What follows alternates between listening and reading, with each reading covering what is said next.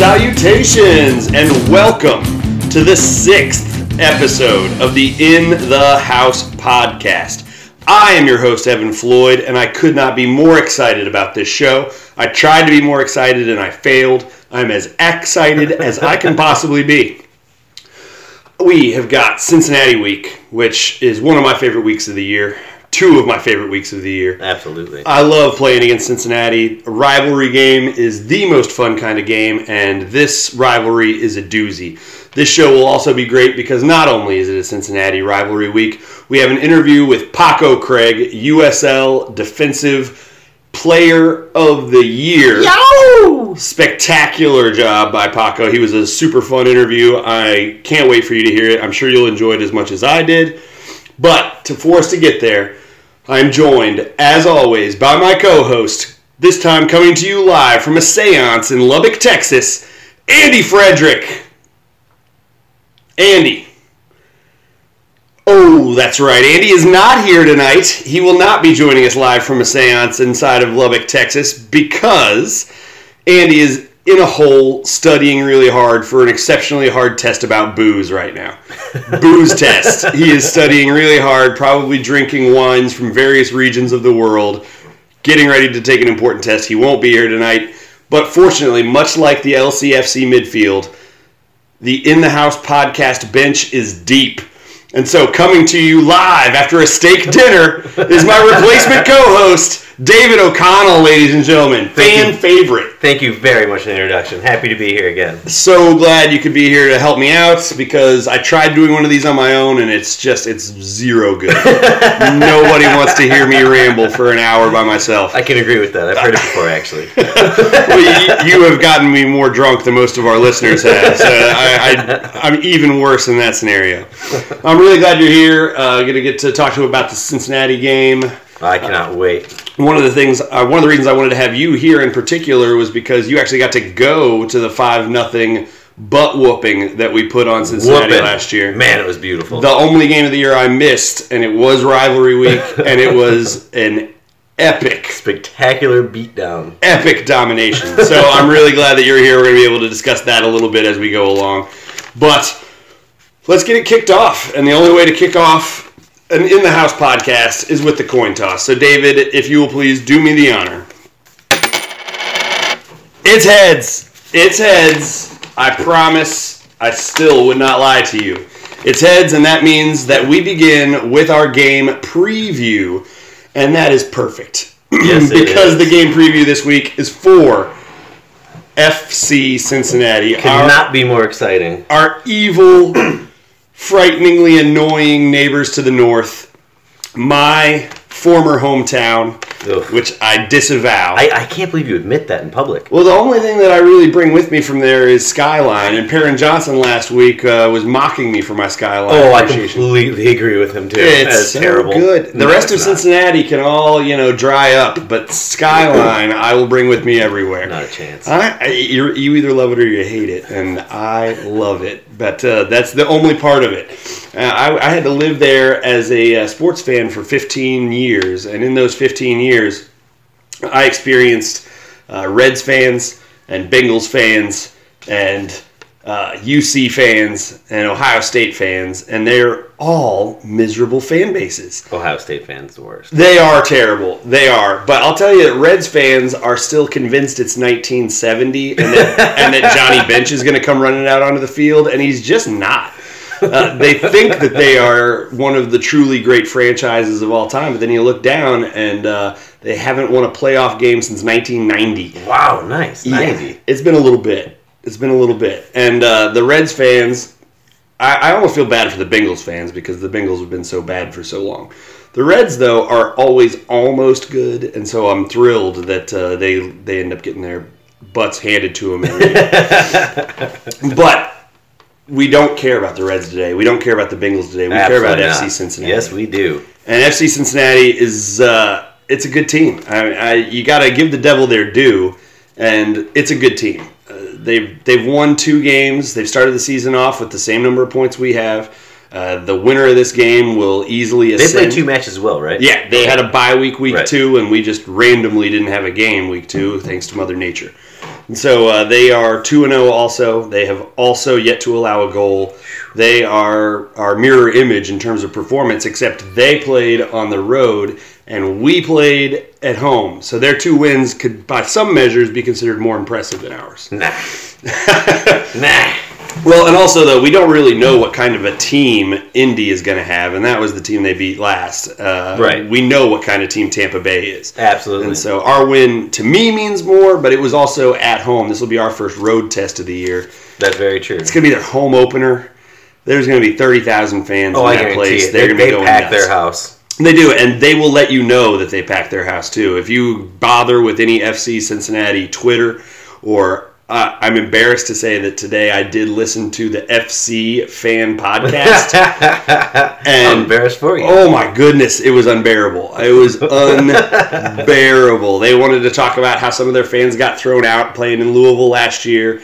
Well, you know, don't throw stuff. Yeah, exactly. It's pretty simple. Don't throw stuff. Follow basic human out etiquette. You'll be fine. and it was the same way that uh, they all felt like it was unfair that we got Djiby suspended and that we had Photoshop pictures of him biting one of our players. Photoshop. That's this. That yeah, I swear you can go online and that is a thing that they say. That is absolutely insane. yeah, there there's no photoshopping happening. There were bite marks. I were can't bite believe, marks. I can't believe that's a real thing. That's and then he amazing. stepped on Tim Dobrowski, and Yep. there is clear evidence of it. Clear evidence. pictorial evidence. The guy deserved to be suspended. There's no question about that. I also kind of hated him anyway because he scored the game winner that put us out of the U.S. Open Cup last year. Yes. Well, the guy was impressive. Well, and it's one of those things where these teams, they we've played them six times in the regular season, and it's two wins apiece, two losses apiece, two draws. Right. That's as even as it can be. They beat us in the U.S. Open Cup, and so they have one more win on their scout on their roster against us. Not in league play, but Right. you know it was a feather in their cap. And we have oh, what did we do? We won a championship. Oh, that's right. That- a that's championship. that- we have a star. And we do, and they have, much like the Reds, not won a playoff game since 1990, or ever for that matter. So uh, we'll be interested to see what kind of a squad they put together. One of the things about FCC that uh, stands out to me always is the turnover. They bring in new faces every year. They don't give their teams time to gel and coalesce. Right. Uh, in fact, three of their real standouts, uh, Djiby already mentioned, uh, Hildebrandt in goal. Mitch says yes to the Lou City fans, and uh, and uh, Harrison Delbridge, their mountain of an Australian defensive Yes. uh, defensive player.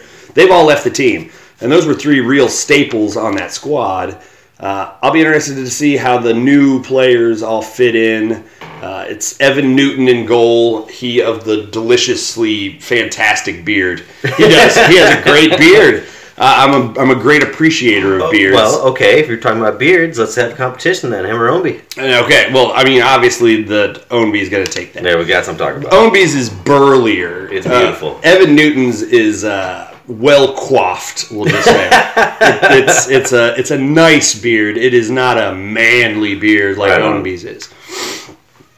and uh, speaking of, I'm really hoping that we get to see the beard out on the field this week. I know. I've missed him. Uh, I think it was last week we were unlikely to see him. He'd been cleared to play. He was out there. He was ready. I think if we had been down significantly, maybe you bring in some instant offense. Right. But uh, in a close game or a game we were leading, I don't think we were ever going to see him. This week, I'm hoping one more week removed from uh, from his uh, ailment, and uh, I'm hopeful that this week we're going to see him out on the Exactly. pitch. One more week of training. Yeah, uh, hopefully he's game fit. But even if he's not, it's hard to beat the 11s we've been running out there. Oh, in fact, it's impossible to beat the 11s we're running out there, and you can tell because we're 2 and up. Uh, the guys played really well. We'll get to our game review in a second, but uh, I'll be I'll be hopeful that our defense stands up to their new striker, who is a gentleman whose last name is Welshman. I think it's Danny Welshman, but I'm not sure of that. And then a couple of the guys who are coming back from the uh, from the last squad. Corben Bone has played for them for years. Right. Uh, Kenny McLaughlin has uh, shown them some real uh, energy and pace. He was huge in their U.S. Open Cup wins against the MLS teams that they beat. Absolutely. And uh, then also Kenney Walker, who uh, has got some nice pace as a uh, as a wing slash midfield hybrid. Uh, so we'll be curious to see uh, what they run out there in terms of depth.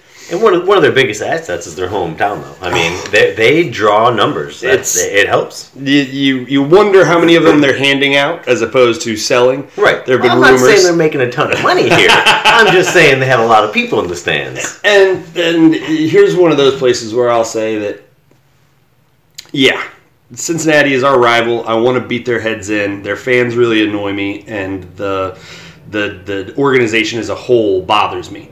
But in their credit, I really do feel like a rising tide raises all boats, and it's good for the USL to have them drawing that many numbers. It's Oh, good for the league to have that much exposure, to have a city where uh, fans are passionate, even if they are ignorantly passionate. they are passionate, and uh, so I mean, it's a good thing that they're in the league, and it's a good thing that they're our rival. I'm hopeful that uh, we see a uh, another destruction Oh, I certainly hope so. Uh, I, I just want to come out the win win period. I mean, if you can win in their house, it's impressive. Well, and you really, it's Katie bar the door at that point because who knows where we can go if we start the season off three and zero. We'll have already beaten two of the theoretical contenders for the Eastern Conference crown, Exactly. and uh, I think it'll be extremely exciting to see what kind of trajectory we go on. In Oh, definitely.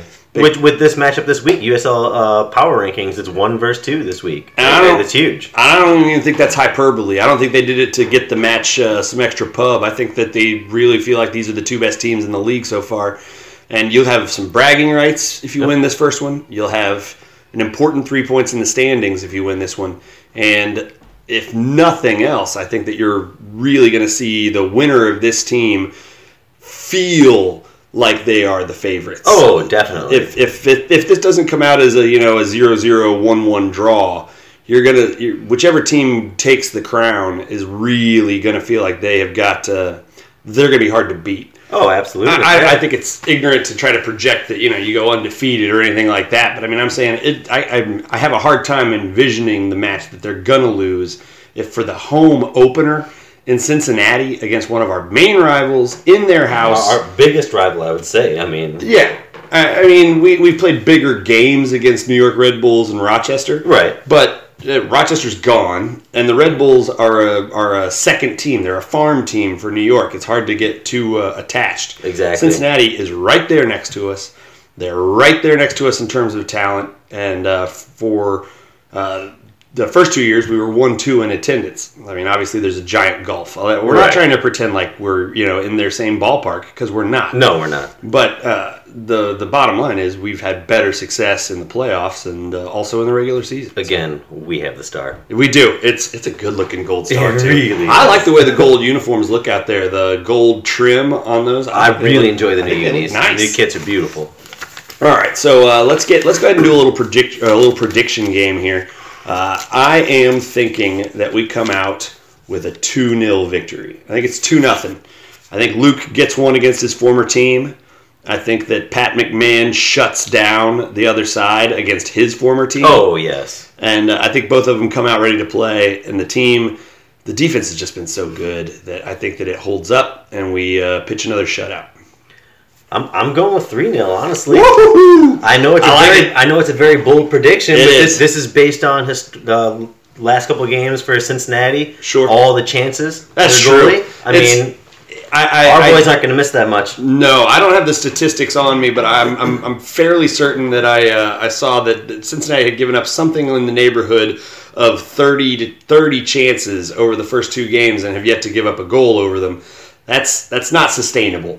Uh, I don't care No, how it's good Evan. Newton is. If you keep shooting, eventually something's getting through, and our boys have uh, found a way to find the back of the net. So. And and our defense, I mean, it's Yeah. unstoppable right now. They've so just I, I just don't see how they're going to get through and get many opportunities. If they do get opportunities, probably not going to be clean. And we have Greg. Right.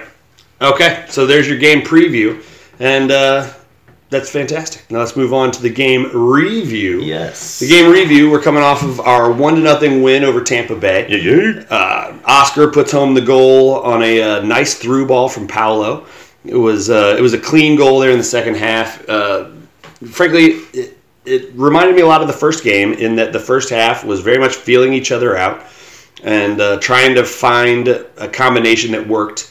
Uh, we didn't we didn't p- pass the ball particularly well. The Right. stats are all very bad in terms of our possession and our passing, and they should be. It looked that way. It was a sloppy looking game. Some of that's the con- field conditions. Some of that's the weather. How, how much do you think it attributed to the bye week after the first week too? I- though? I mean, I- that, I that agree. you out. I mean, the guys are amped up to play a game and mm-hmm. they didn't get to play it. So, Yeah. I mean, It's a much different animal scrimmaging guys that you play with every day versus getting out there and playing one of the other best teams in the Eastern Conference. Right. So yeah, the energy level we may have been a little overamped from that. We also may have had a little bit of a letdown. So that's a it's tough to it's tough to quantify the effect that an off week that you weren't expecting has Right. on a team. And uh, I was I was thrilled that we came away with the points. Uh, the goal was good, and Luke had just six or seven real nice opportunities in the box. Yep. He played very well controlling the ball up front. We were passing the ball up to him. We were playing the long ball more than we were building. which was shocking to me. It's unusual. We usually try to build through the wings, and I don't know if uh, Coach O'Connor saw something on film where he liked going with the direct route straight to Luke, but uh, it turned out to give us a whole bunch of chances on Oh, yeah. net.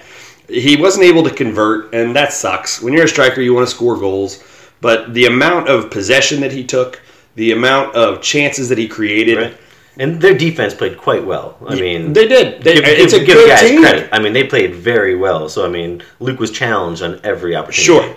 I mean, it's a good team, so you're not going to get a lot of you know, you know, one v keeper breakaways. Right. But uh, the chances that we did create, I thought Luke had a lot to do with them, and I feel like over the course of a season, that sort of thing is going to even out.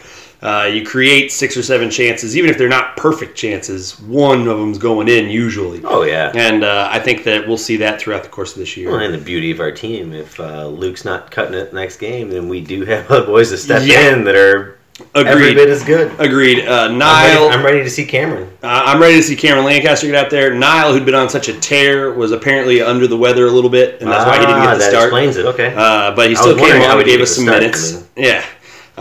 Uh, I expect him to be back out there uh, with the form that he's been showing.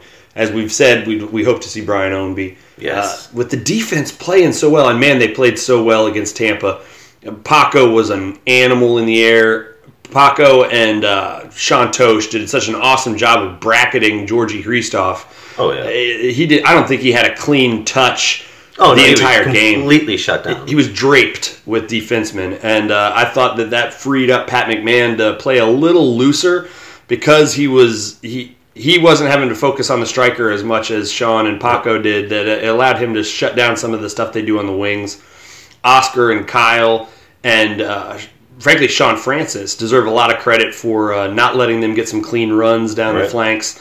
It was again just a, such a complete defensive effort. I was thrilled with it. I think McMahon might even have a shot on goal. I think just went just just over. I think you're right. I think uh, McMahon did get a nice rip out. it's and, always uh, good to see. uh, hopefully, uh, we find a way for him to put one in this year. I'd love to see all of our outfield players score again. Oh my like they did gosh, that'd be amazing, wouldn't it? That was uh, that was encouraging. I, I thought that they played well. They deserved the three points and they got it. Oh, And definitely. that's that's what you're looking for every week. Oh, well, And you well don't- earned three points. Get those stats up. you don't want to lose points in games where you dominated, and you want to find ways to get points when you didn't have it. And because there'll be games where we won't have it, but Right. uh, we had it against Tampa. The defense was great. The offense did just enough. And uh, I'll be interested to see what we do on a bigger pitch up against Cincinnati. Uh, they have got a much wider excited we, field. what we do the first half. Sure. I'm, I'm, I'm nervous for the first half because we, like you said, the first two games we've been a second half team. Clearly. we, we need to get it together early against this team. We cannot fall behind. Well, and they're going to come out with so much energy Oh, yeah. because of this home crowd. Your first home game of the season, they are going to come out firing, and so we do. We need to. We need to make sure we can weather that early storm and uh, give ourselves the legs to to knock them out in the second half. Right. If we could find a way to get one Which- quick, that would be. Which again, legs, something that uh, we do have. I We do. We, have, we are deep in every position. we are, and that was a question mark coming into the season with defense, but we haven't even gotten to see Alexi Souahy yet, and by all accounts, the guy is doing great. complete beast. and but he can't even see the field because McMahon has played so well. I mean, we're bringing Speedy Williams off the bench. This is a guy who is an all league level player, and he's coming off the bench. Brian Ownby, who scored in every playoff game last year leading up to the final, he hasn't seen the field yet this year. Ballard didn't even dress this week. We're having a we uh, it's an embarrassment of riches, and I was I was concerned. Obviously, we can't afford you know three injuries at one spot, but who can? Right. What we can afford is uh, somebody not having it on any given day because you trust that will I get it from somebody else. Oh yeah, if someone needs a rest, we have them covered. It's perfect. Okay, uh, that is really all I had in terms of the game review, and uh, with that, I think that we it is time for us to throw it to our interview. Uh, Paco Craig was gracious enough to meet with me last night, and we got to spend some time talking about things ranging from his collegiate career to the what it was like in the shootouts against New York Red Bulls for two Man, two consecutive seasons, and then uh, also uh, he gives us a little bit of feedback on uh, his family and musical career. And uh, he was a really great and gracious guest. I hope you enjoy this interview. Ladies and gentlemen, this is me and Paco Craig. All right, thank you. And now we have an extra special treat. We have an interview today with a Lou City player who has been named to the USL Team of the Year last year. He was a member of the championship squad last year. He has played at multiple different levels across Europe and across America. He is our guest today, Mr. Paco Craig. Paco, thanks for joining us. Thank you very much for having me, Scouts House. Paco, we uh, you have been a cult favorite in our uh, section for a long time. Between uh, the hair, between uh, your jumping on Greg after a goal after the, in this first game of the season, and also from meeting my normal guest host. Uh, Andy, on an airplane on your way back from Atlanta, That's true. you have been a big fan favorite in our group, and we're really excited to have you here. It's an absolute pleasure. Pleasure's mine, man. Thank you. Okay, so we're going to start you off with a couple of soccer questions because this is ostensibly a soccer podcast. But then we might go a little, we might go in a couple of different directions. That sounds good. All right, so uh, the first thing I'm curious about is you play essentially exclusively on the back line, and we've been basically playing a back three for about a year and a half at this point, or three quarters of a year at this point, anyway.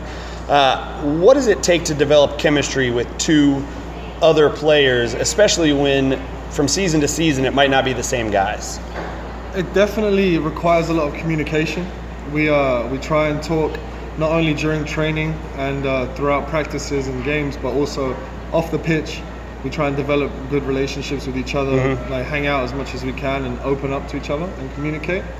Um, but one of the main things I think, especially with how uh, James is, is the way we train together as a team and the kind of things he puts us through as a collective unit just ends up bringing us together anyway. So, for the most part, as soon as after we've been through what we've been through, i.e., in pre-season or week in week out through training, when he picks the eleven to go out there, you're looking around at every single one of them already as a brother, essentially. Okay. Um, so yeah, so it could be, it's uh, yeah, you're already out there with the people next to you and left and right you, you're, you're more than happy to work your ass off for them, you know. So Right. So uh, chemistry definitely takes a while. You need to learn each other, you need to communicate.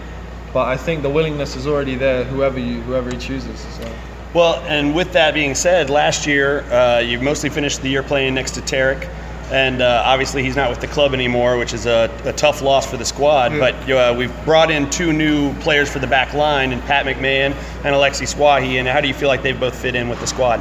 Uh, again, very very well. It took a while.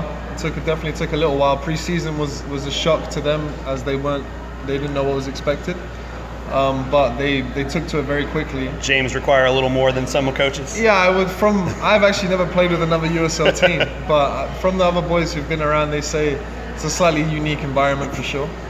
And uh, and so it took them a while to adjust, but it, as like we said, the way we get behind each other and support each other, they, they kind of they they were welcomed in pretty quickly and quite com- comfortably. Well, that's great. Uh, we're all excited to see Alexi get out on the pitch eventually. Uh, he was uh, kind enough to be our first player interview on Scouse's House is in the house. And uh, what have you seen from training and what have you seen from him in training? Uh, he's got a lot of he's got athletic, very athletic, strong, physical guy. You think he's one of the younger boys in the team, but he can handle himself physically for sure. Uh, he, he definitely has a willingness to learn, and he's fitting. His, his attitude has allowed him to sort of get in line with everyone, learn off the ones who are slightly older, and uh, start working on his craft. So I, he's looking very positive and very promising for sure. That's great.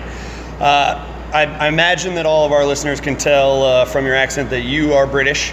That's true. Okay, and uh, Alexi was French, Yeah. who we spoke with last. I'm sure that sounded quite funny, right? It, it- he was great. Yeah. Honestly, he did a great job. You must have loved his accent, man. uh, well, some of the people that listened really liked the Oh, accent. I would rather not talk about it. Okay. But I, I think I know what you're saying. Yeah. Um, but having an Englishman and a Frenchman, you've got Americans, you've got Jamaicans, you've got Irish, uh, Greg's from all over the place. We've got Serbians. What what does it mean to you that the team is such an international team? Uh, personally, I, I absolutely love it. So my, I'm born and raised in England, London, but my dad's parentage from Jamaica and my mum's actually from Italy. So I've, I'm, I'm quite a mixture myself. Okay. Um, and so anytime we get to have different cultures in, like in, get involved, and we have a little bit from all over the world, I personally love the experience. It's a chance to open up and uh, and open your mind, and get get out the box a little bit and see how other people live and how even talk. And I, I really enjoy being able to have many different cultures in the locker room. Well, that's fantastic. Uh, Scouse's House, we pride ourselves on being an international supporters group and uh, welcoming people from all different uh, nationalities and ethnicities. And uh, I know that the guys all really appreciate having uh, players that don't all necessarily look and sound exactly alike out on the field. It's never fun seeing a whole bunch of people who look exactly the same. So it's nice to have an international flair, and uh, we've gotten we've enjoyed getting to buy flags for each of the different nations uh, that we fly underneath the Scouse's House banner, and uh, next to that banner.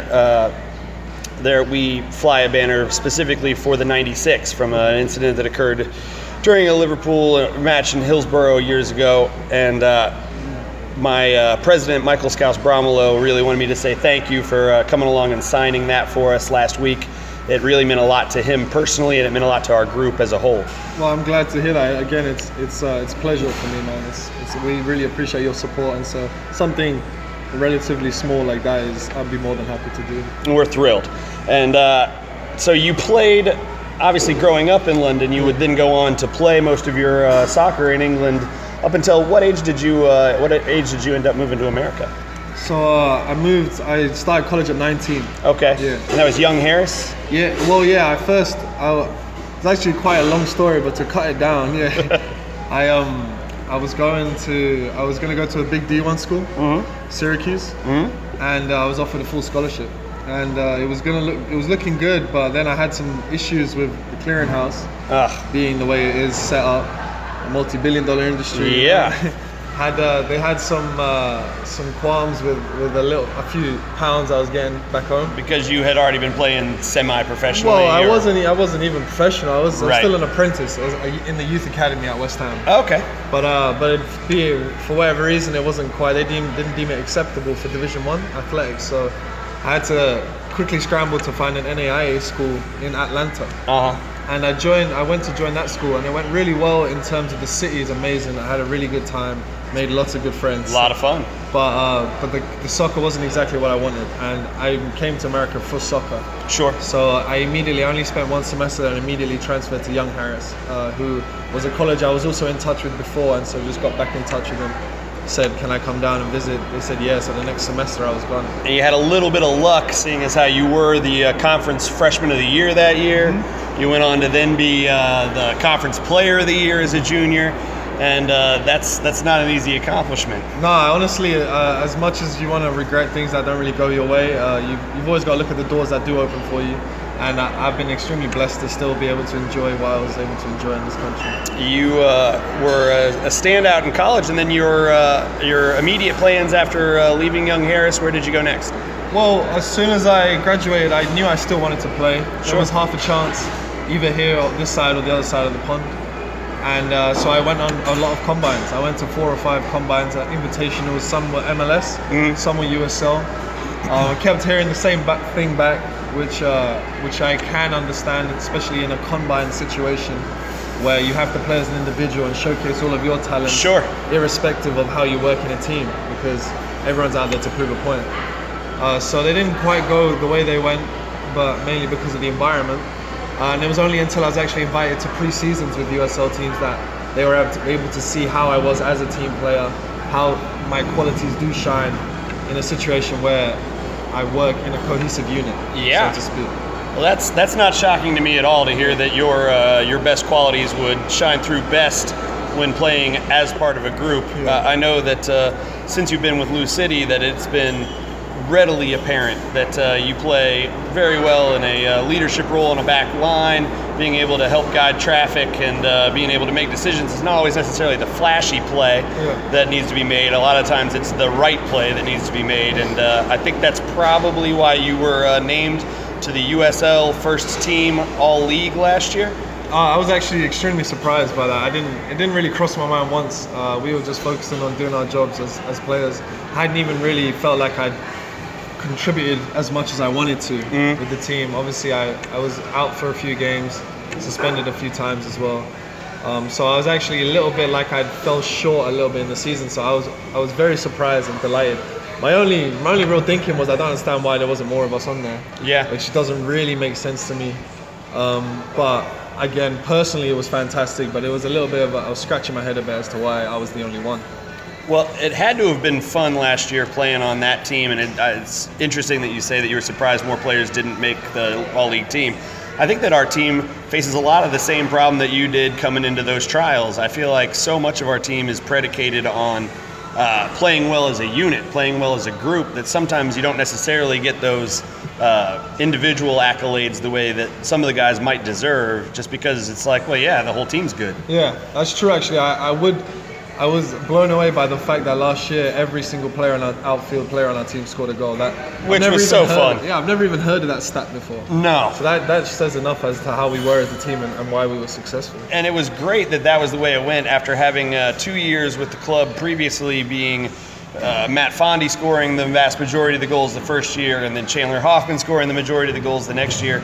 Last year, the balance in the attack was so fun to watch. Yeah, as, yeah. As much as we would, I mean, everyone loves a a, a, a leading striker who bags all the goals, but to be able to accomplish what we did last year, everyone's scoring. I've actually, I'm still amazed by it. I'm really, really proud of that. It's it's stunning, and it made it a lot of fun for the fans. Yeah. Yeah, it's great to have one guy that all the focus is on, but it's the same way with defenses when they can all focus on one player.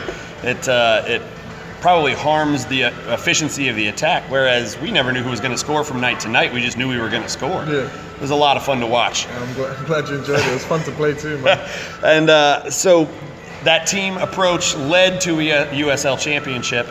Uh, was that one of the first championships you'd been a part of? Had you won many in uh, youth and uh, uh, college, etc.? Um, I've always thought back about this, and, and I've had the absolute fortune, and I don't know how I've been this lucky, but I've been in, in winning teams for quite a long time. Oh, really? Yeah, I've, I've, I've I, if I'm not in the finals of cups, then I'm winning them, you know. And uh, I wonder if there's a coincidence here. No, I- I, wonder if it's possible lucky. that No, I've been- Paco been playing so on the lucky. team means I've- they go they go far. I've been so lucky because I- I'm a centre back, so I needed someone to score the goals. You know, like you can stop all the goals you want, but if you're not really scoring, then then, uh, then you know you're stuck. Now, while I was researching for this interview, I did come across a, a, a thing that I remembered and then a thing that I didn't, which was that I remembered you scoring in the Eastern Conference final against New York two years ago. I remembered that That's goal. correct, yeah. I didn't remember you getting sent off, and that, that being what you uh, didn't get to play the first game for last year. Yeah, well, I don't remember either because I've, I've wiped it from my memory. like, I, I almost I went back to watch to see what nah, happened. nah, don't bother, man. It was a dark time.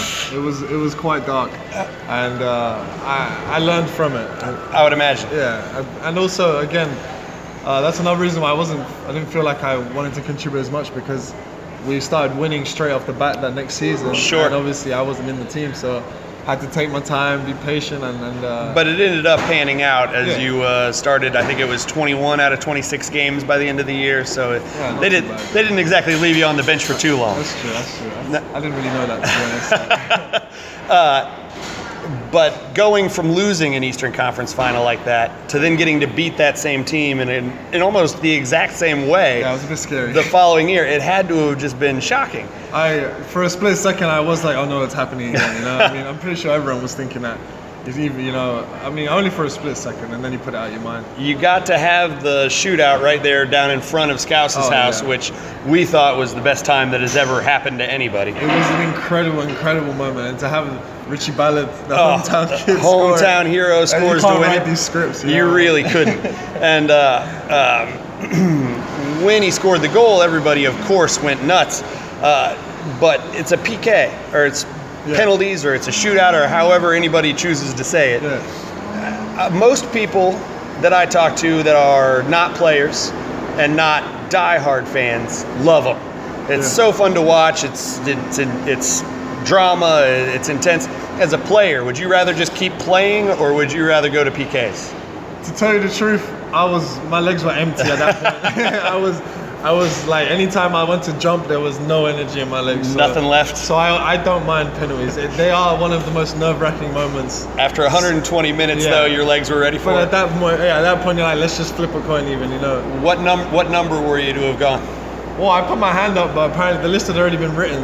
Okay. Uh, I think I was seven, six or seven. Six. I wanted to be, uh, I wanted to be involved, sure. but at the same time, we, we got through, so I'm not complaining. You know, I don't want to be involved and Yeah. maybe, maybe cock it up. Or something. No, I, I can't even imagine what the stress level of that is. God, the worst thing ever. Missing a penalty. I can't it's even. a bad feeling. We man. felt so terrible for Paolo. Yeah, yeah, it's a bad feeling.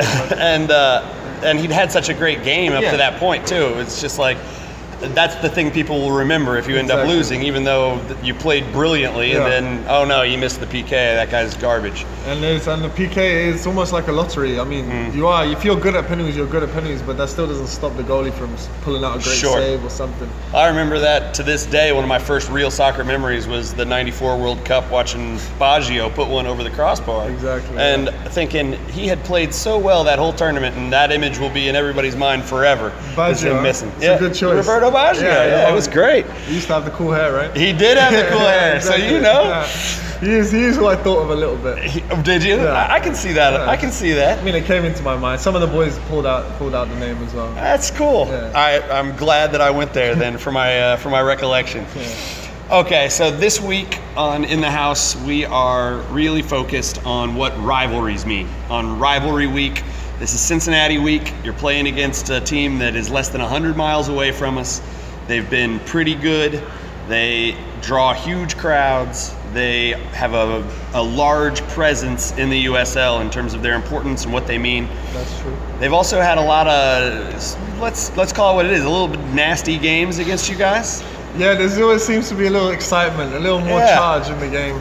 Does that uh, does that drive you guys this week, or is that the farthest thing from your mind? You're thinking about this version of this team, or eh, we kind of want to stick it to them. Well, hundred percent. I mean, we, there's no way we should have. They knocked us out of the Open Cup, so Yeah. Even if we well proved to be better than them in the league, like Mm-hmm. there's still some things that we we want to get back at them for. Uh, it's not necessarily a individual player thing for me. For me, I understand every every person every personality out there is different. So there's gonna be good guys, there's gonna be bad guys, there's gonna be like misunderstood guys. But the actual team itself, you know, like as you say, the fact that they have this presence, they have a very very big following. It's a great great atmosphere in their stadium. It's so much fun to play there because because of how they've been able to pack it out. And so uh, it does feel like a slightly bigger game usually. It has done for me. Sure. And uh, and so yeah, I can't wait to get back at them and prove to them who, which, who's really better. You know, Yeah. that's all it is at the end of the day. Well, I know that's how the fans feel about it. That's for sure. Yeah, yeah. It's Uh, gonna, definitely so- got some. Definitely, it's going to be exciting for sure. Yeah, I can't wait to go. We promise we'll be there in the corner cheering you on. But uh, last year you would have been charged with uh, being one of the guys to cover Djiby Fall, who was Yeah. one of the leading scorers in the league, and then also one of the leading players to be suspended in the league. Yeah. How do you gear up to cover uh, an obvious target striker like that, as opposed to uh, um, an attack by numbers like LCFC generally do? Personally, I'm quite bad at really getting information and, and learning an opposition player. Okay. in, in terms of watching other footage and things like that. I get to know a player when I get to play against them. Mm-hmm. And so, in my experience, our coaches and player, my teammates might be warning about a striker who's hot right now, Right. or someone like that. And if I don't really know too much about them, like I just, I'm just waiting to play against them. Really, like I, I really don't mind. Nothing changes in the way I am. Sure. I'm I'm gonna go in with a with a blank canvas, and just uh, see how he's moving, react to it, see how he's playing, try and figure him out and shut him down. I uh, I'm not one of those players who likes to get really statistical. Okay. Uh, I don't even know if statistical is a word, but but we'll go with it. I'm pretty sure it is. I think you're good. And uh, and like really like watch footage and, and and know players inside out and follow how they're doing, you know, because a lot of times you hear a striker who's scoring goals and goals and goals, and then when I come up to play against them, they they might not even really have uh, done much. in- Sure. in my opinion. So. Uh, I'm more of a let me just play against you and see how you are type guy. So that applies maybe to last week also when you had a pretty hot goal scorer coming in in uh, Georgi Hristov, who's a pretty uh, classic number nine striker up top, Yeah. who'd scored in his first couple of games and then was pretty quiet against you guys. Yeah. Uh, so that was more uh, reacting to the game than it was strict game planning.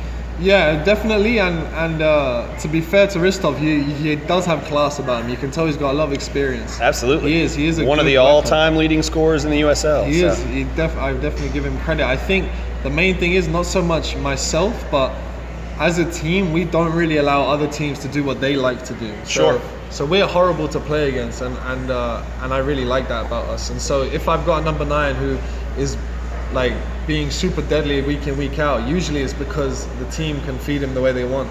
But if the players around me are doing what we're we're supposed to do, they haven't even got a chance to give him the service he needs. So to tell you the truth, most of the time. It's a team effort. It's the way we play, and, and then it makes my job ten times easier. Well, that's what I remember most about the uh, five nothing victory you guys had over Cincinnati last Yeah, year was was, nice, that yeah. uh, that uh, Djiby almost n- didn't see the ball.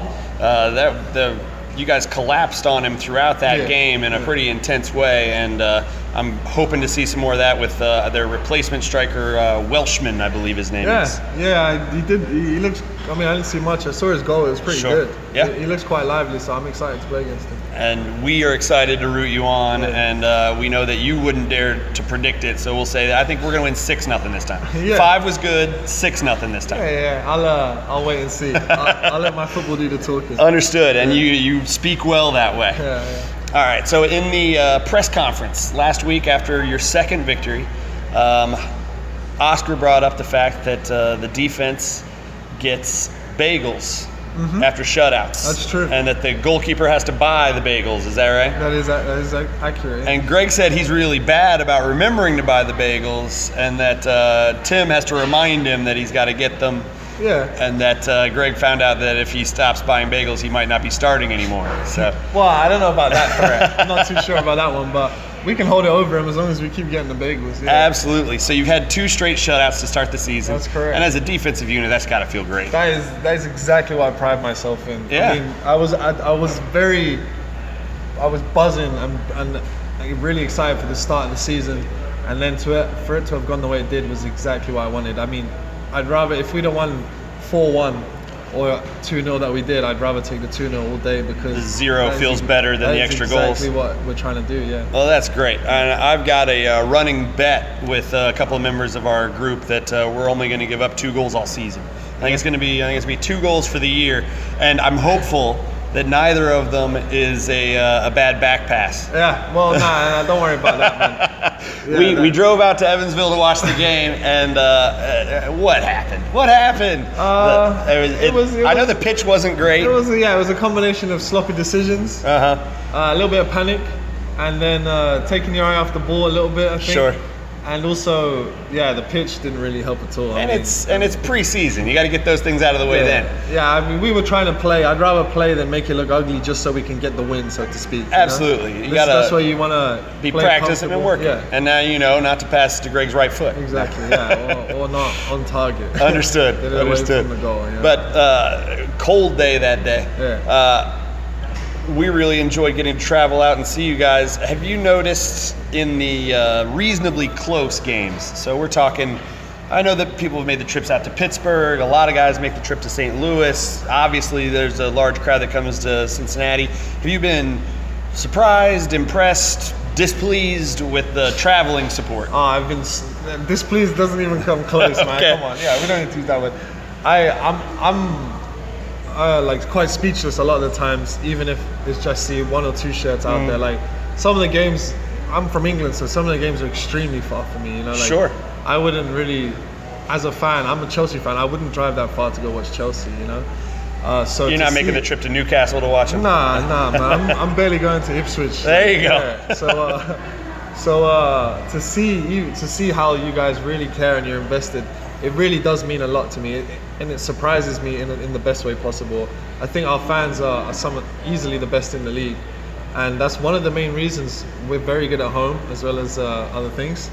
and, uh, and also one of the main reasons we uh, we do so well, man. It, it really does help give us a lift. And that's great, and that's why we all make the trip. Yeah.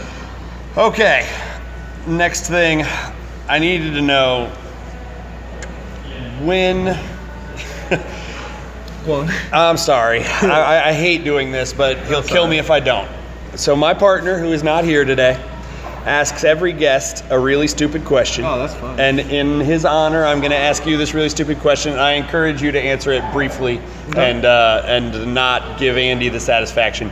If you were forced to fight Okay. Hey. right. I love these ones. a silverback gorilla Okay. All right. or an anaconda, Okay. and all you had to fight them with was a supporters group scarf, which of those two animals would you prefer to fight? There's no question. You, ha- I'm 100% fighting the anaconda. See, and that's what everybody says. 100%. Andy, listen to this at home. I don't think I don't think Andy realizes how strong a gorilla is. He absolutely does not. I'm pretty sure it's at least hundred guys. Yeah, he's uh, he is delusional. He is convinced that he can take one. So he's convinced he can take one. Andy would I've seen rather him fight the plane. gorilla. Yeah. Uh, I mean, he's 6'5", I don't think- I don't 220. He's a big take- guy, but he's not taking on a gorilla.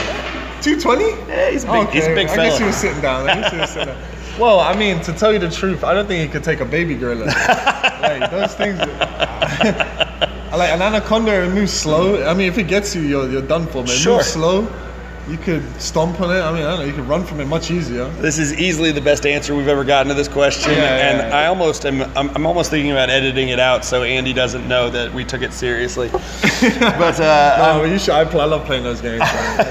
well, then you are welcome to join Andy anytime. Uh, all right, so uh, let's let's wind down here a little bit, and first, let me ask you, uh, music. Okay. You come from a family of music.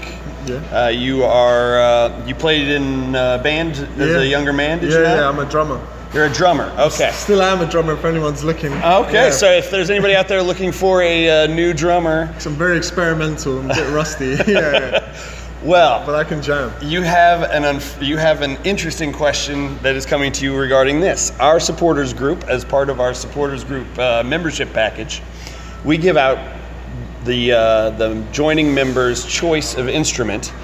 We have two purple instruments that they get to pick from, and you can pick today Okay. whether you would prefer Is this A- really? Is this specific? this is for real Yeah, a purple kazoo. Oh, okay, all right. The purple kazoo is one option, and the other option is the purple tambourine. Oh. So, are you going pure percussion with the tambourine or ease of use with the purple kazoo? Well, I'm gonna have to hear how this sounds first of all. I wait, please, you, you let's find out. It's garbage. You burn through this one. all right. So clearly, I don't even know how to use it. Wait, sort going of, you sort of hum into it, I believe. Can you? Could you show me? I will give it a Yeah, try. This show- I don't know is this is. it we're gonna is it find out. Nope. Other side. Okay. All right, that side works completely. Now we found out. I think I think we're gonna have to get to, there it is. All right, we're gonna have to get people to stick with the tambourine. All I right. Well, um, after figuring out how the kazoo works, as a percussionist, I'm going tambourine all day. there you go. Tam- Understood. Yeah, it has real, real value in a, in a, in a little acoustic gig in a band. The kazoo, I'm not too sure where. I, I, we both clearly didn't know how to play one, so yeah. we'll. Uh, unfortunately, the uh, Scouse's House treasurer Ginger will uh, be able to give us all lessons on how to play kazoos before the next Yeah, match. she seemed like she knew what she was. She knows how But, uh, kazoo. Yeah. but no, we, we, we enjoy giving these out so that uh, an extra way for us to make noise back behind the goal. Oh yeah, yeah. Tambourine. If, well, I'll tell you what. If you get tambourines, then throw me down and I'll get involved. We will chuck you one down if you score. You just give us a point up, and we'll throw one down Alright, for you. That sounds good. Um, but uh, the musical family that uh, we reference, your father, uh, Mikey, is uh, a rather famous Yeah. musician. Yeah, he's all right. Yeah. He's uh, just you know one of the biggest bands of the 80s and 90s. Uh, your father, for anybody who didn't know, is um, the bassist for Culture Club, uh, Mikey Craig. Am I uh, am I right in this? Yeah. I don't want to be wrong. yeah, no, he likes going by Mikey. Yeah. Okay, and then uh, the only thing I wouldn't bring it up because I don't ever want to seem starstruck about stuff like this, but I wouldn't bring it up except for the fact that from day one at Louisville City, we've been singing one of their songs as one of our supporters' songs. Yeah, I know. So the "Come on, come on, come on, come on, Lou City" is actually a song that your father helped write. Yes, he did. Yeah, and uh, I, seeing as I, I kept it to myself for the first, a lot, a good part of the first season.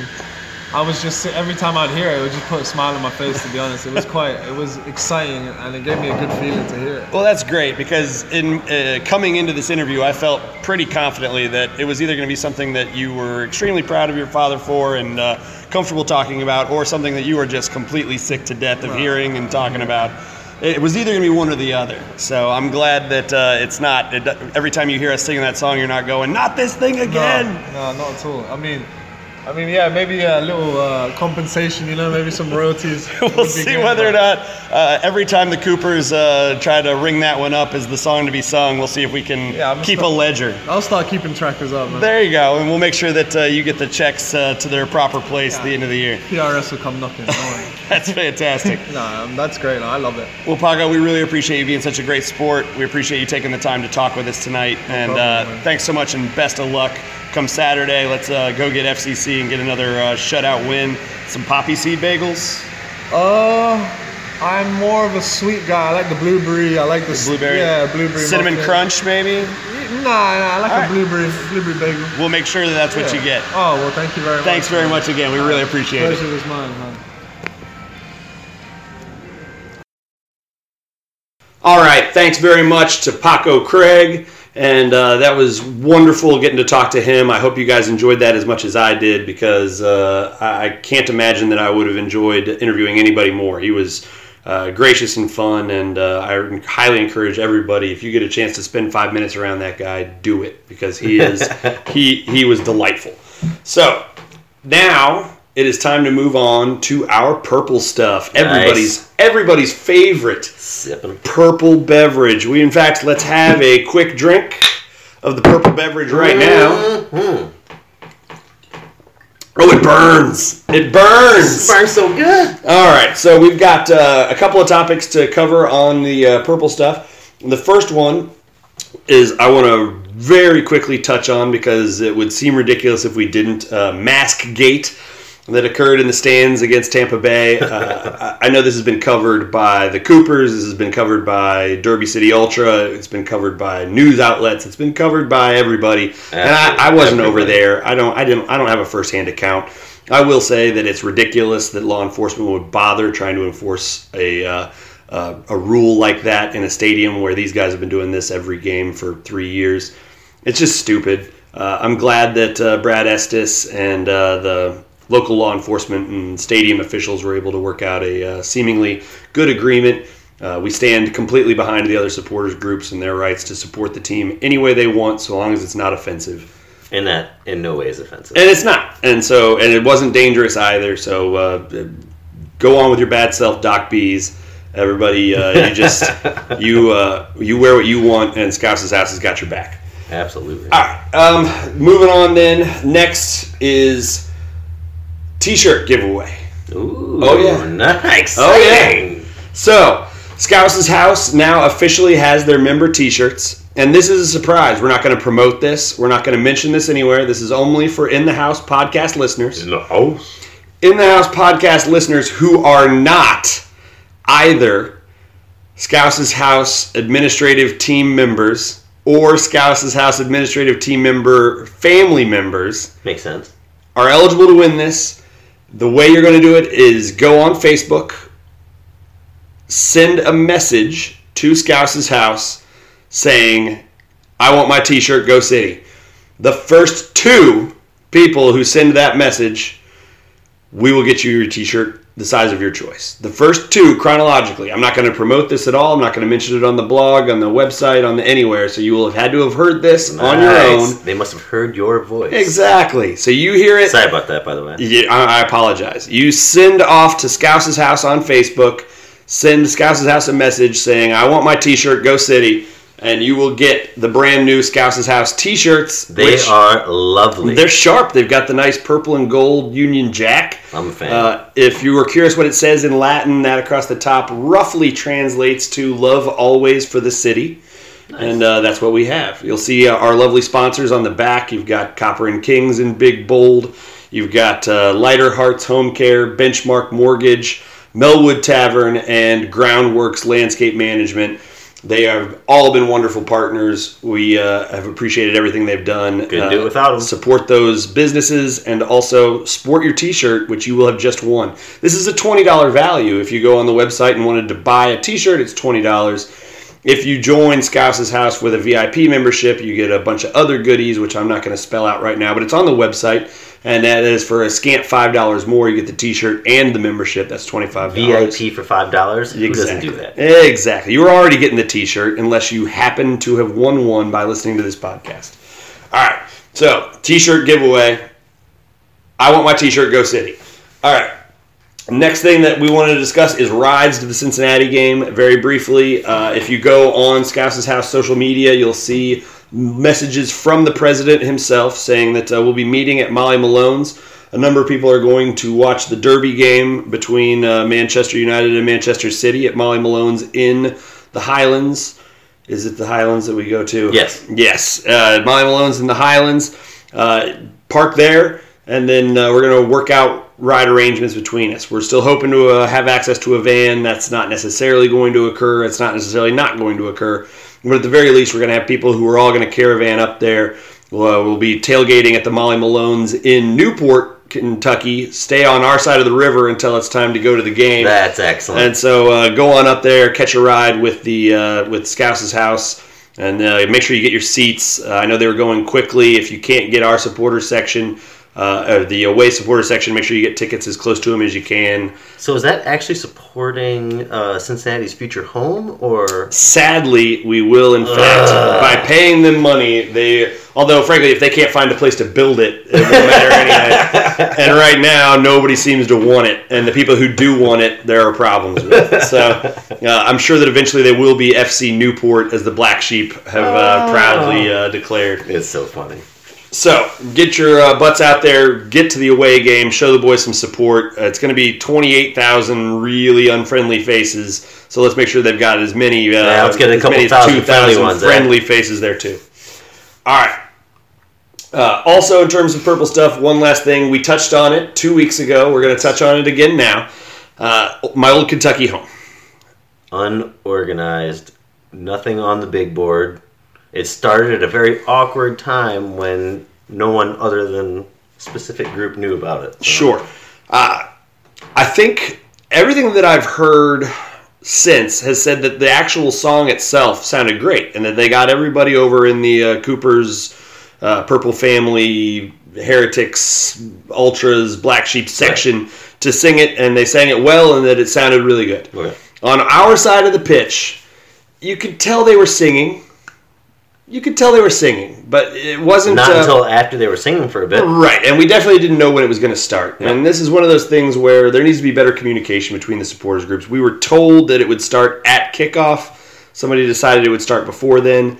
If uh, there's going to be a unified single time for us to sing it, Scouse's House wants to do our part. The supporters groups uh, need to work together in terms of all this. And uh, Right, and if that song is in stereo throughout the place on both sides of the field, then of course more sound- people in the stands are going to start singing, get everyone involved. Exactly. That's the It's going to sound better. It's going to get everybody more juiced up for it. And uh, uh, this is one of those times where a little bit of extra communication goes a long way. If it's not going to be sung straight at kickoff, tell us when it's going to be sung, and we'll get we'll get our scarves up and get our uh, voices. Yeah, on. just let us know what the cue is, and we'll, we'll be there. So we'll uh, hopefully get it next time, and uh, if it doesn't work this for our next home game, which is the blackout game against Richmond on April fourteenth, uh, if it doesn't work for that game, then uh, we'll have to have a, a emergency meeting of the five families, sit everybody down, and uh, let's figure out how to do this because my old Kentucky home is a big part of the pregame. Oh, it absolutely is.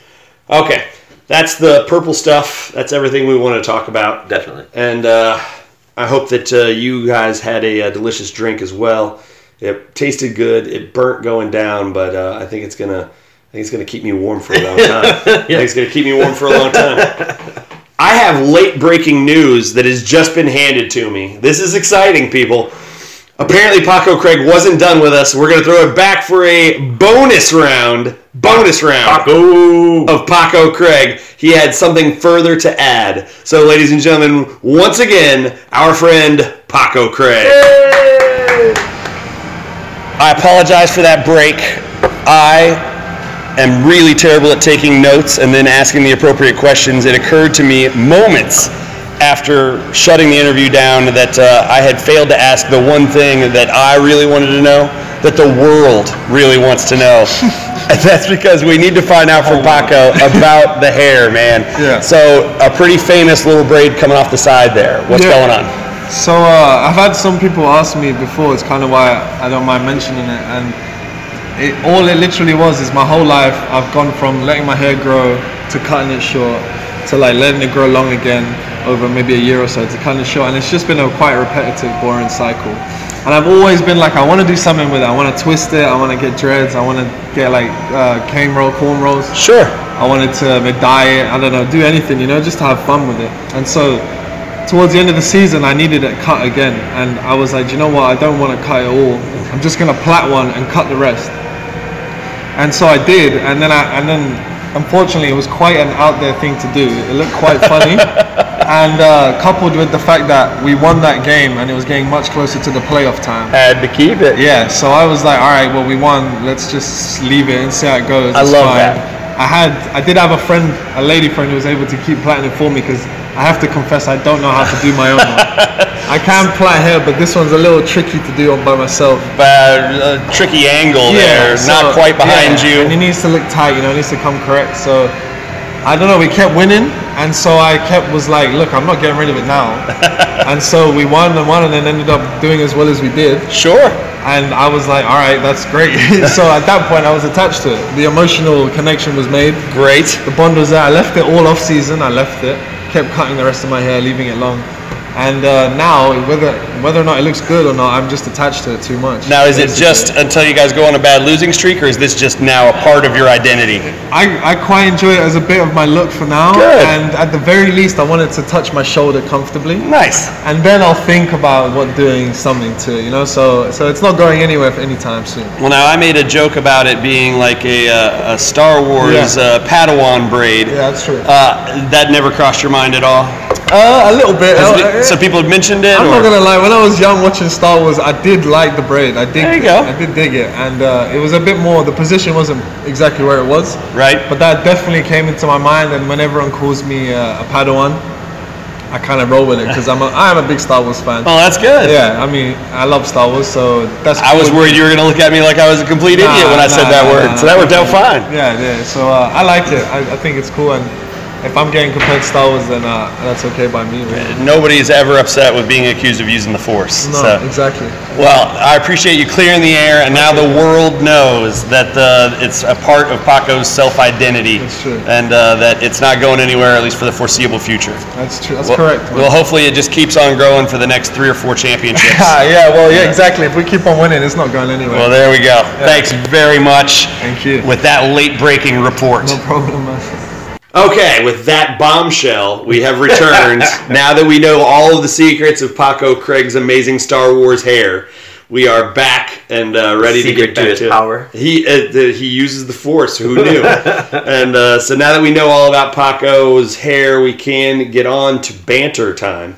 Uh, I'm, I'm feeling awkward already because uh, in the last 20 years, I have not bantered with anyone but Andy. I hope he doesn't think I'm cheating on him. Sorry, Andy. But, Thinking uh, of you, buddy. Uh, I'm gonna I'm gonna close my eyes and banter with the best of them with David. and so, uh, David, today the thing that we want to banter about is attendance. Yes, yes, attendance. so, uh, the attendance hasn't been bad. No. It hasn't been bad. Nope. Uh, it also hasn't been as robust as you might hope coming off of a championship season No, it is not. uh, with two home games. Now, I'm going to qualify all of this by saying that we started with games on two holidays St. Right. Patrick's Day and Easter weekend. We started with games in unpleasant weather, Mid midday. midday games at 3, the NCAA tournament going on, including a UK game. Right. Not to mention that we had a false start with the second game where people who were maybe planning on coming out for a bunch of games and then you get a game canceled on you and you lose momentum. Right. There are reasons that make sense to me about why the attendance Right. wouldn't be perfect. Spring break. Spring break's been going on. I get it. There's stuff. Even so, I was really hoping that we would have more of the uh, the the casual fan bases showing up for these games. The supporters groups have been what they always are. I know Scouse's Right. House has had 200 plus each game. I know that uh, the Coopers section we see it Oh perfectly yeah, from there. but both both behind both goals up. looks great. There's no question about that. and it's not bad attendance. That's the thing I want to focus on. Is that it's not bad. It's just not where it can be yet. No. And that's frustrating because it's such a great product they're putting out on the field. Oh, it's a blast. It's it's rough that we haven't been able to. I, I feel like we belong in the 9,500 to 10,000 every game range, and uh, I would say at least that honestly. I mean, and we're up. This is our professional team. It is. I mean, it's our only professional team. The Let's only get one behind us, got. people. Let's get behind it. Well, and the thing to me is, is attendance is up from last year, from the first two games of last year. It's up, but it's not as far up as the team wants to see it. It's not as far up as the supporters groups want to see it. Uh, Uh, one thing I encourage is get out there and bring a friend. Uh, it's what we tell everybody: is you don't have to bring a party of twenty to the game. No, You one bring- person is all it takes. And I, I, I legitimately feel like if you bring one different person to three straight games, then one of those three people will end up buying season tickets. And one of out those three people will end up bringing somebody else. Right. And so what you're talking about is uh, a snowball effect. If we're not going to have the mass marketing budget that some of the other clubs do to be able to have billboards everywhere and, you know, jerseys in every store and uh, ads on every radio station, fine. But that means that it's the supporters groups that have got to do the legwork here. And uh, I, I feel like that we're trying, and uh, that but there are still strides to be taken. Yes. One of the things that I think that can be focused on, uh, which David's lovely wife brought to our attention earlier this did. afternoon, is what a great family environment it is. Uh, David, talk to us a little bit about uh, Nikki and uh, his experiences. Oh, and Nicky absolutely loves it. I mean, he goes to every single game, wouldn't have it any other way. He is pinned against the rail watching the game during the exciting parts. Sure. Uh, when he's not, he's running around with four of his little friends in the back. There's uh, a playground over there that he wants to run. My over to. wonderful wife brought him over to the playground, and uh, not to be eavesdropping, but she was overhearing some uh, other parents uh, as they're watching their kids run around talk. And it was a few fathers uh, that were talking that said one of their friends got one of them to go to a game. Uh, it was toward the end of last year, near Mm. the playoffs. They love the atmosphere. They brought their children with them. Uh, and this year, they're coming back to many more games because they realized how awesome it was for their kids and for themselves. Well, and that's the thing is, I I feel like there's a fan experience for every type of fan. I think that there's a family experience that can be had. I feel like there's a uh, a bro jonesing that can happen. Oh, you yeah. bring you just bring a buddy, catch some beers, uh, hang out, and uh, it's a good time. I feel like that it's a great group hang, which is really what our friends have. Oh, definitely. Which is uh, 15 to 20 of us every game, hanging out before the game, hanging out after the game, and the game is the centerpiece. And that's the thing; it's the whole experience. It's not just the match. I mean, yes, focal point match, absolutely. But I mean, the tailgating leading up to it, the match, talking to everyone, the people around you, and just meeting other soccer fans. It's Sure. a blast. I mean, And and I know that it can sound right now like we're being more cheerleaders and uh, recruiters than anything else, but it's it's purely selfish. I want you to know that I'm not being paid by the team. I want this team to thrive. Yeah, I want the team to do well, and one of the ways that the team can do well is if they have more support. The more fans that come, the more money that we generate. The more money we generate, the better players we can get. The more uh, fans that are here, the tougher it is for opponents to play against us in our house. Better amenities we can get at the new stadium. Better swag that the team can afford to put Right. out uh, into the stores for us to buy. It's just better for everybody the better attendance there is. It's not that I want the team to do well for any reason other than me personally I enjoying it team. more. Yeah.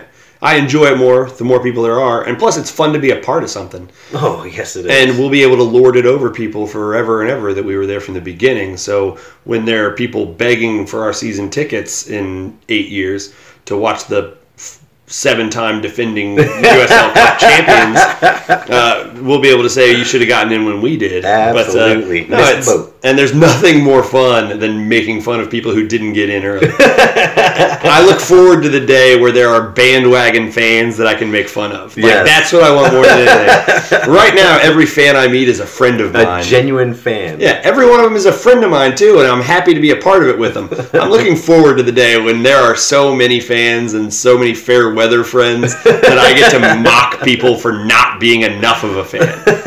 That's the day I'm looking forward to.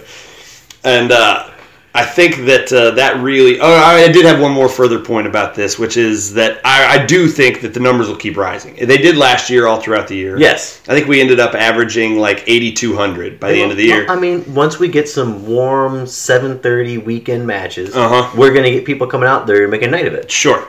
And I think that by the end of the year, you're going to be seeing numbers that, I mean, I think by the end of the year, it'll be bigger than it was last year. I would agree. But right now, I feel like the, if the trajectory is similar, we'll end up seeing like 8,600 be our average, which would be great. It'd be a huge number for the USL. But I feel like this team deserves 10 plus. oh, there's no question about that. The They- team deserves it, and the city Yeah. owes it to them. Honestly, I mean, we really do. Uh, so We owe it to ourselves. get behind our boys. Uh, go out and see them. Uh, come to the games. If you can't make it to an away game, come April 14th. Show up for the blackout game against Richmond. Uh, it's going to be a blast.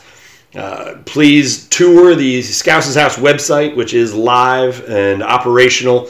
We've got blogs on there from uh, Lance McGarvey, voice of the Lou City Football Club. Also, we've got a blog from some guy named Evan. Who I, he's Ah, not, he he's doesn't that great. and uh, a message from our president, as well as a lot of other good content. Uh, so please get out there and check that out. Also, check out the sponsors we mentioned previously. Uh, I want to say a big, big thank you to Paco Craig for joining me tonight.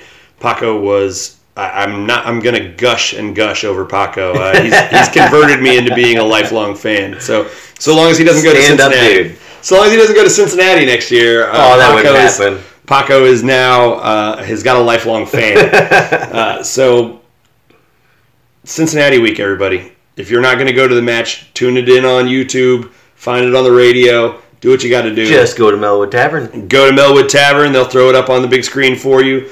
Uh, those of you who uh, are making the trip, uh, please come and say a quick hello. And if you happened to have won a T-shirt and you're going to be at the Cincinnati game, let us know and we'll bring it with you.